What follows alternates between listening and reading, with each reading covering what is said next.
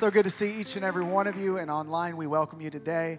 Uh, I like to slow this moment down just to just say it is a sacred moment that God has chosen to gather us together. So we want to honor this moment with God's word, and if you would turn your attention to Luke chapter 4, or we'll have some verses on the screen for you. Verse number 1.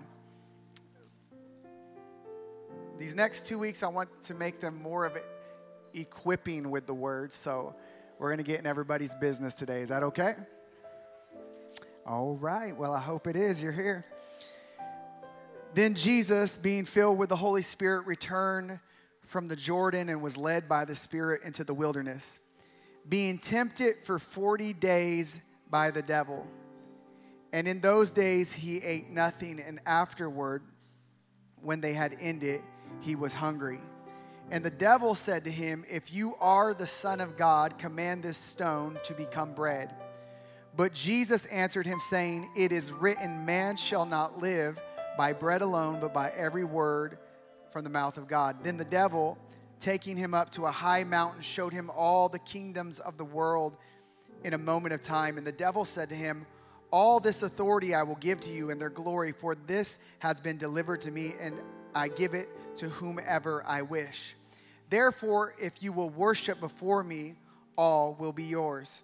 And Jesus answered and said to him, Get behind me, Satan, for it is written, You shall worship the Lord your God, and him only shall you serve. Today, I want to talk to you from the subject overcoming temptation. And I know y'all have them. Come on. Because the Bible says there's no temptation that's not common to man. So, whatever you're being tempted with in this season, uh, you can look around and know that there's a bunch of other humans in the house today and online. Even though you're virtual, we know you got flesh and bones. Father, we thank you today for your Holy Spirit. We ask that you minister, empower, and equip. Help us by your Spirit to overcome the works of the enemy and to overcome temptation. In Jesus' name we pray. Let everybody say it. You can be seated today. Um, temptation is common to man. In fact, there's three main categories that we all experience and the lust of the flesh, the lust of the eye, and the pride of life. Those are the temptations that happen in the garden, and those are the temptations that Jesus faces, and those are the temptations that each and every one who is under the sound of my voice are facing, will face, have faced at some point in your life. And today, I want to give five truths on how to overcome temptation. Are you guys ready? You ain't ready. Okay. Luke chapter 4, verse 1 through 2, 2 Jesus, full of the Holy Spirit I thought I was going to get filled with the Holy Spirit and no longer have to deal with the flesh. That is not true. Jesus, full of the Holy Spirit, left the Jordan and was led by the Spirit into the wilderness. And where for 40 days he was tempted by the devil. The consistency and persistency of the devil is daily. And so you got to wake up with the whole armor of God. You got to wake up ready because the devil doesn't take days off and he's out for your soul. Where for 40 days he was tempted by the devil. He ate nothing during those days, and at the end of them was very hungry. Number one, on how to overcome temptation, I want you to remember this temptation is not a sin. Woo! Until it becomes a choice. Temptation is not a sin until it becomes a choice. I'm, I'm glad that the Savior of the universe, Jesus Christ Himself, was tempted because it lets me know that Jesus was sinless and just uh, and in his sinlessness that he faced temptation and just because he had temptation and just because he had an appetite and just because he was hungry and just because things were presented to him doesn't mean he was in sin and i'm so glad that every temptation I have is not a sin. Can I get one witness in this too holy house? Um, I, am married for the second time, and so you guys don't judge me. I'm a widower. My first wife, uh, I was married for seven years, and Chrissa, my lovely wife, I'm married for almost nine years. And I have never cheated on my wives. Woo. I'm not trying to condemn anybody else. Maybe that's not your testimony, but if you can get somebody who's faithful to their wife, let's just go ahead and celebrate that for one second. I've never been inappropriate in my covenantal relationship with other women. I never sent crazy texts. I never uh, do anything but a side hug. I'm friendly, but I try not to be flirty. I don't play footsies. I don't wink at you crazy. Nobody here has any accusation against me, and nobody online has any accusation against me. And so just let me stop and give a praise break to Jesus. Thank you, Jesus. All the women are like, yeah, the men are like, what a jerk. I say that all to say this. Just because I have not doesn't mean I haven't been tempted to. Just because I have not been unfaithful doesn't mean I haven't been presented opportunities to be unfaithful. Just because I haven't done it doesn't mean that when I've seen certain billboards, I'm like, woo, girl, look at that.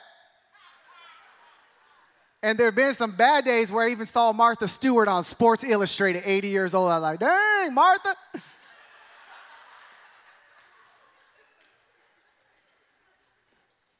80 years old, Martha working it. Give it up for Martha. Amen.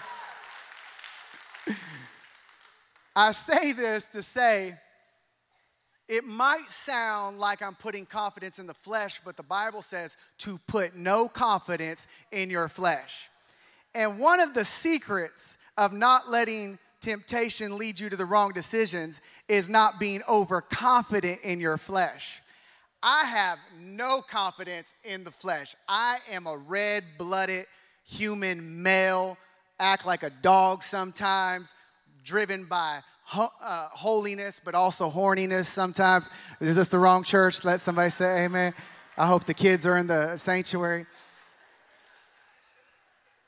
You're not allowed to say that in church? It's all right. Okay. Bring that up. So, this is what temptation wants to do. Temptation Temptation wants you to partner with shame. Like you did the sin before you did it. And then shame puts you in secrecy. And shame weakens your authority so that you cave to the point that you actually commit the sin and you're too weak to make the right decisions before you even done the sin. Shame wants a partnership. Recently, I got a belt promotion, and I want to say super humble about that right now. You know, I don't want to brag or anything. Jiu jitsu for life. And uh, I've been training for a long time. Give me the belt, give me the belt. I've been training for a long time, and uh, I asked the professor, I said, hey, what's it gonna take to get a belt promotion? And he says, you have to put on the gi because it doesn't matter how long you've trained in your other outfits. There are details to the gi, and the belt goes with the gi. It doesn't go with any other outfit. I want you to know today if you want to get promoted in the kingdom, you have to put on the righteousness of God. You don't get promoted in the kingdom by self righteousness. You don't get promoted in the kingdom by your own good works. You get promoted in the kingdom when you put on the righteousness of God. And it doesn't mean they ain't gonna beat you up and put bruises on your forehead for Sunday morning service. And it doesn't mean you won't be tested. And it doesn't mean there won't be commitment and consistency in a battle. But you're gonna get promoted when you walk in the righteousness of God. And you say, How do I overcome temptation? Well, let's start first with it's not by might nor by power, but by His Spirit. And I need the righteousness of God because my righteousness is as filthy rags. If you want to be promoted in the kingdom and overcome temptation, don't do it on your own. There's still test when you're in the righteousness of God, but at least I'm in the kingdom and I'm covered by the righteousness of God. Let me quit bragging on myself right now. I felt pride come over me because they're getting jealous in this house. They told me, cover up that bruise. I said, men don't cover up their trophies. Come on, give God praise. Amen. Temptation is not a sin until it becomes a choice. What are you partnering with? Don't partner with shame, partner with Christ's righteousness. Because Christ's righteousness is what gives you the ability to overcome every sinful decision that the enemy wants you to make to destroy your relationships. Let the church say, Amen. Number two, confess your temptation so you won't need to confess your sins. Confess your temptation so you won't need to confess your sins. Luke chapter 4, verse 13 says, Now when the devil had ended every temptation, he departed from him until a more opportune time. Now, I know I got up on a stage and said how faithful I am to my wife and all that, but I'm also very aware of the weakness of my flesh, the weakness of my mere humanity, and I know the devil heard it just as good as you did, and I know he's gonna wait for a more opportune time.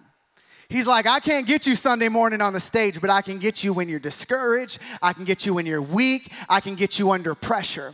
So the enemy works at opportune times. So where you're strong today because your marriage is happy, and where you're strong today the enemy will wait that one out and he'll drop a seed in your life to come collect a harvest in the next season. And he'll wait even as a teenager, he'll come place seeds in that teenage heart. But he'll come get a harvest when you're 30, 40, and 50 years old. So you still can't be in a functional relationship because he has a harvest from a seed that got conceived and gave birth to sin. The enemy is patient, waiting for an opportune time to find you in the perfect moment, in the perfect weakness, in the perfect opportunity. And so, this is what I say to that learn to confess your temptation before you have to confess your mistake. This is what that means. I'm gonna give a, a, an example. Somebody from work, you're both on the same freeway and you're driving, and that person cuts you off and your children were in the car and you know they have a little problem with you at work, so you know they meant to do this. How dare this person put your children in jeopardy?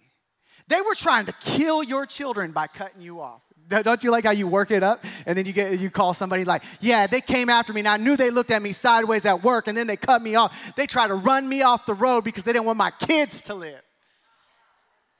You're like, "Wow, okay." Just forgot to put the blinker on, bud, but. And then it turns into, you know what?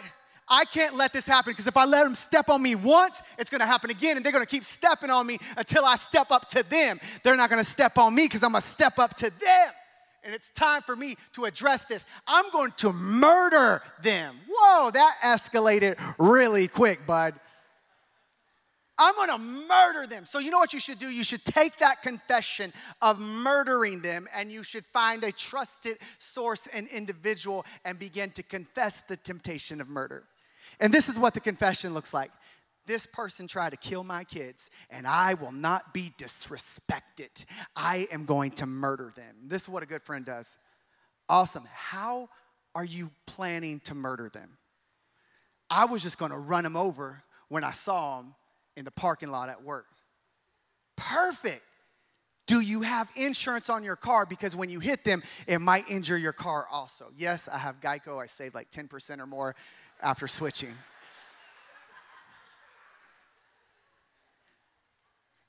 After you hit them and they messed up your bumper, when you call Geico, what are you gonna tell them happened?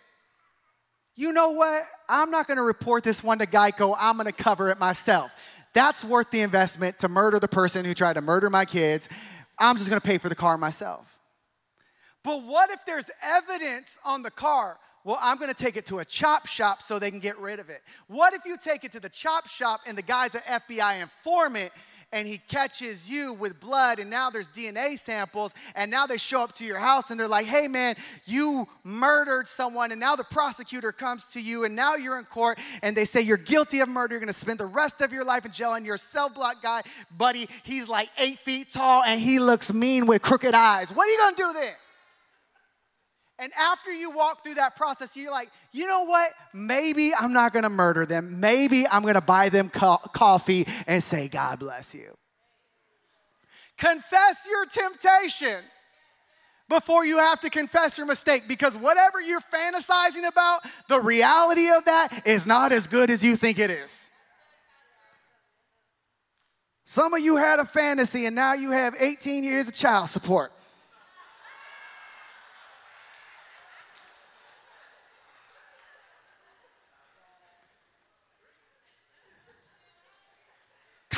Consequences. Confess your temptation so you won't have to confess your sins. The Bible says, James, did somebody just snort? Give God praise. Amen. 1 through 14. But each person is tempted when they're dragged away by their own evil desires and enticed. Then, after desire has conceived, it gives birth to sin, and sin, when it's full grown, gives birth to death. Here's what the enemy do, does he plants a seed so he can reap a harvest. So, what happened in that car? A seed of anger came forth, but a harvest of murder is what the enemy wants. What seed has been planted in you that you have to get that thing rooted out of your spirit because you will not have a harvest of sinful desire in your future. What do you got to get out of your spirit and say, Lord, you know what? The anger of man cannot produce the righteousness of God, and I need you to minister to my heart and make me whole and right. I don't know why I want to kill people, but I do, Lord. Get that seed out of your soul. Confess your temptation so you don't need to confess your sins. Number three, pray for self awareness. The devil said to him, If you are the Son of God, if you are the Son of God, cause these stones to turn to bread. The question that the enemy is tempting him in is the area of his identity. If you're the Son of God, make this object that's not meant to feed you turn into something that can start feeding you. That was better than you got it. Y'all a little slow, but I'm gonna let you catch up. The rock is not meant to meet the need of your hunger. But why don't you make that thing something that can fulfill your need? Why don't you make that relationship something that becomes your salvation? Why don't you make that job something that becomes your identity? Why don't you make that thing become something that fulfills your need? It's not, the problem is not that you have a need. The problem is that you're trying to perform to meet your own needs with objects that were not meant to meet your need because you forgot who you are in Christ Jesus. And when you realize that you're a son and daughter of God, you realize that there's nobody who can meet your internal needs like Jesus Christ, who is the waymaker, the wonderful healer, the mighty counselor, the mighty God, the creator of the universe. And so he says, if you are the son of God, the moment the enemy tempts you to question your identity and you believe that you're less than, you'll start making less than decisions for your life. I want to give you uh, an example from a pastoral standpoint. I'm going to pick on me, I'm going to come back and pick on you, and then we're going to lift up Jesus, all right? Don't get mad when I pick on you because I picked on me first. I know the sacred position God has called me to as a pastor. And I know that the decisions I make impact my family, my wife, my kids, and anyone who has entrusted their faith in this house. I know that the consequences of my decisions have a rippling effect through people's trust and faith. Because a lot of people come to know Jesus, but before they meet Jesus, usually sometimes they meet me. And if there's an erosion in my character, it might complicate their journey and their perception of who God is. God has put gifts in ministry to be a reflection of his glory and a gift to the body, not a curse. So I understand that nobody expects me to be perfect. I understand that nobody expects me to be without sin. I know sometimes I accidentally cuss on the pulpit from time to time. But there is a certain level of expectation. There's a level of expectation. Don't be buying strippers, don't be buying hookers, don't be doing cocaine. Don't be taking the church's money and doing all kinds of crazy stuff and buying nice cars and, and, and laundering money. Don't be doing all that. There is a, come on, don't act like you don't have a certain level. Don't act like you won't just walk up out of this church. Don't, don't act like you won't start blogging about me tomorrow.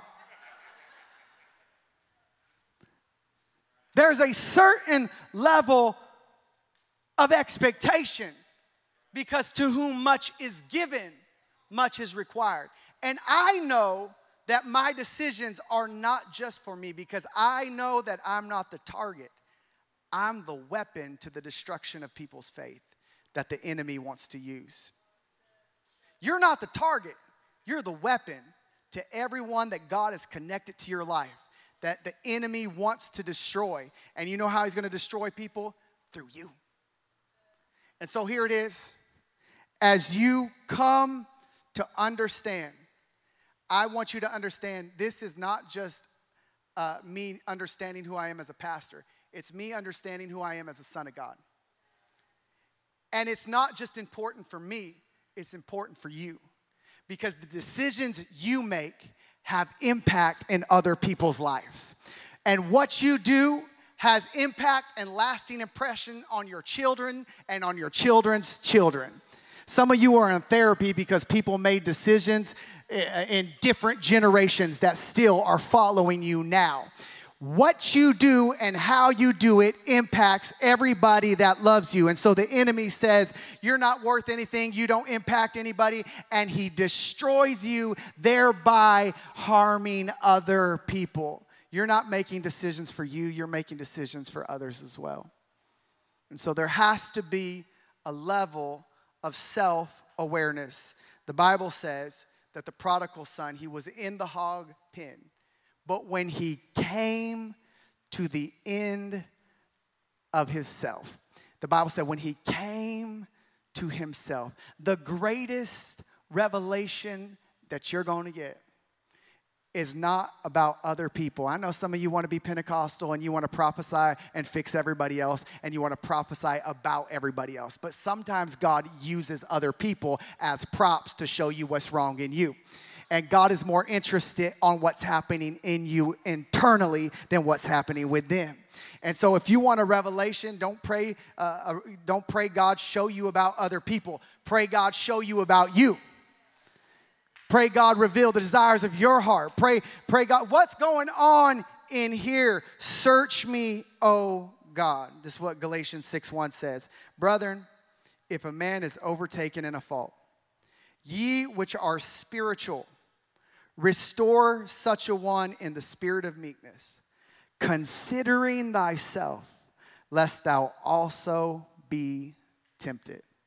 You which are spiritual, when other people fall, you don't become their judge, you don't become their superior, you don't look over them, but you, which are spiritual, you have one job to go and restore them. In the spirit of weakness, this is my favorite part considering yourself, lest you also be tempted by the same. This means God's not sending you to fix them. God's sending you to love them so he can fix you. Because there is no failure in this room that I'm not capable of. And there is no person in this room that is experiencing a failure that other people are not uh, subject to. I want to tell you this that the reason we go restore others is so we can consider ourselves. That's a great way to overcome temptation. Learn from other people's mistakes and let God empower you so you don't have to do the same thing. Don't go to them as a judge and don't come to them with a scripture. Be a scripture to them. Don't come to them with a sermon and a message. Be a message to them and love them like you're gonna need that grace someday. Give them grace like it's you lying there in desperate need of Jesus because it just might be you someday where you need somebody to come pick you up when you're down and out. Consider yourself, for it is he who are, are the circumcision we who serve God by his Spirit, who boast in Christ Jesus and put no confidence in the flesh. Number four, have a predetermined plan. Have a plan ahead of time. Luke 4 4 says, Jesus answered Satan, this is what he says, it is written, which means there's already established facts about this. It has already been spoken. There's an old saying that says, if you don't stand for something, you'll fall for anything. Have a conviction and a predetermined plan of what already is. Ecclesiastes 10:8 says, "Whoever digs a pit may fall into it, and whoever breaks through a wall may be bitten by a snake." Have a plan. Have some boundaries set in your life. Why take down a wall if you don't know the reason why the wall was there in the first place.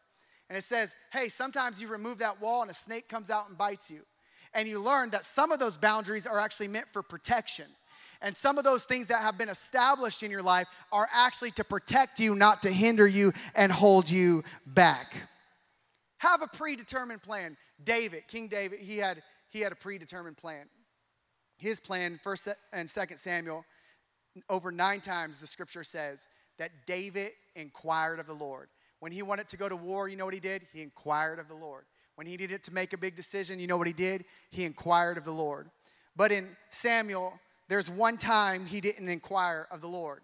When he was about to go through his lust battle with Bathsheba, he didn't want to ask the Lord what he thought about that. Come on, neither do you, like, Lord, can I do cocaine? No, you can't. you know what? I'm just going to ask for forgiveness rather than permission, so we'll see you later.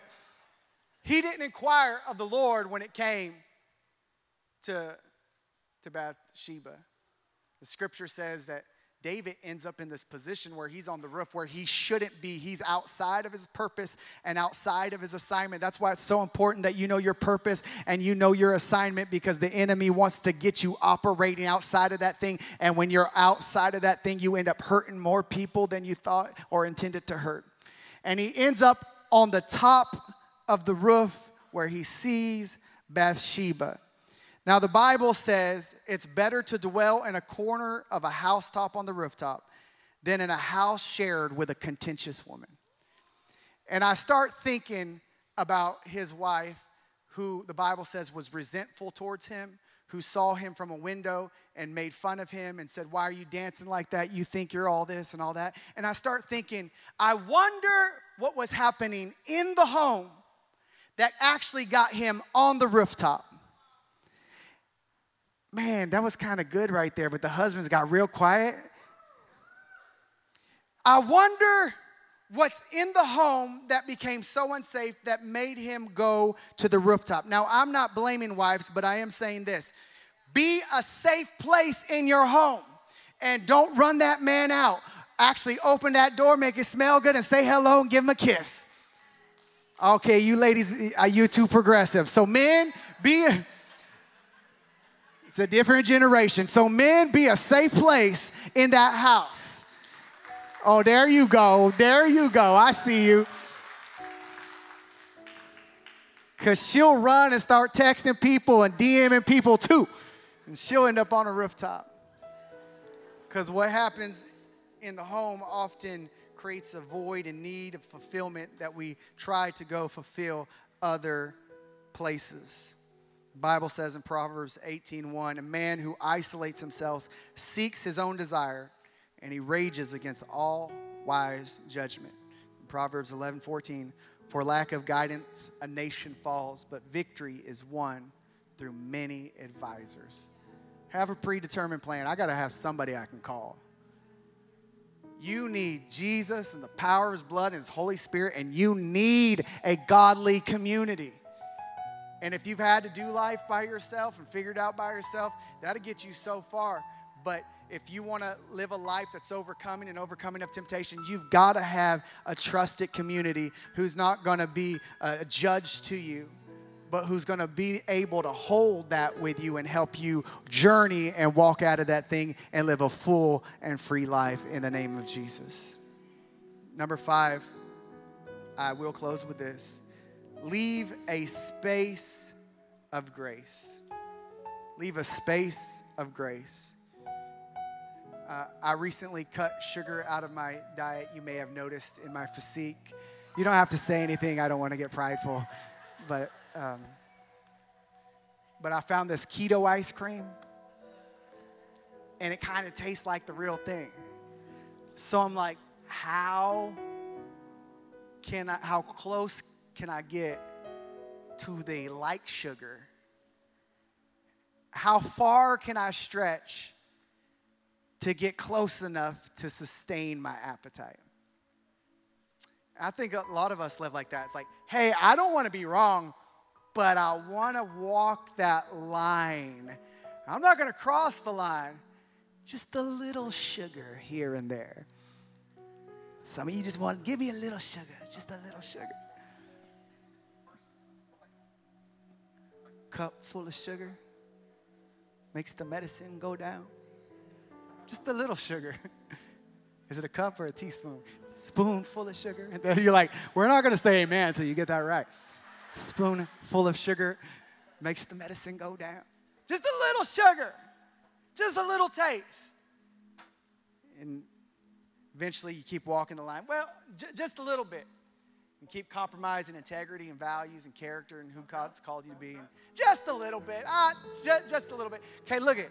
I ain't preaching against alcohol right now. Some of you full blown alcoholics from the past. And I don't believe you when you say just, just a little bit. Just a little bit. just a little bit. It's like, nah, man, you don't need that. That, that, that, that. You don't need that. that. That's an enemy to your family and to your destiny. And you know the area of your conscience and you know the area that God is convicting you. You know what you can play with and what you can't play with. If you hold, the Bible says if you get fire and you hold it on your lap, you're sure to get burnt. So whatever's fire to you, don't play with it. And everybody's a little bit different. Everybody has different shapes and sizes that pulls them the wrong way. Amen. Leave a space for grace. Genesis 39, 11 through 12, it says there was a handsome man named Joseph and one day he went into the house to attend his duties to his uh, boss's wife, and none of the household servants was inside. That's already a problem. It was just him and her, the wrong place at the wrong time. And she caught him by his cloak and said, Come to bed with me. But he left his cloak in her hand and ran out of the house. He's like, I got to get some space and I got to get some distance. The Bible says, submit to God, resist the devil, and he'll flee from you. And here's the problem some of you keep on trying to resist the flesh. It doesn't say resist the flesh, it says resist the devil. So if it's spiritual, pray about it. But if it's flesh, run out of it.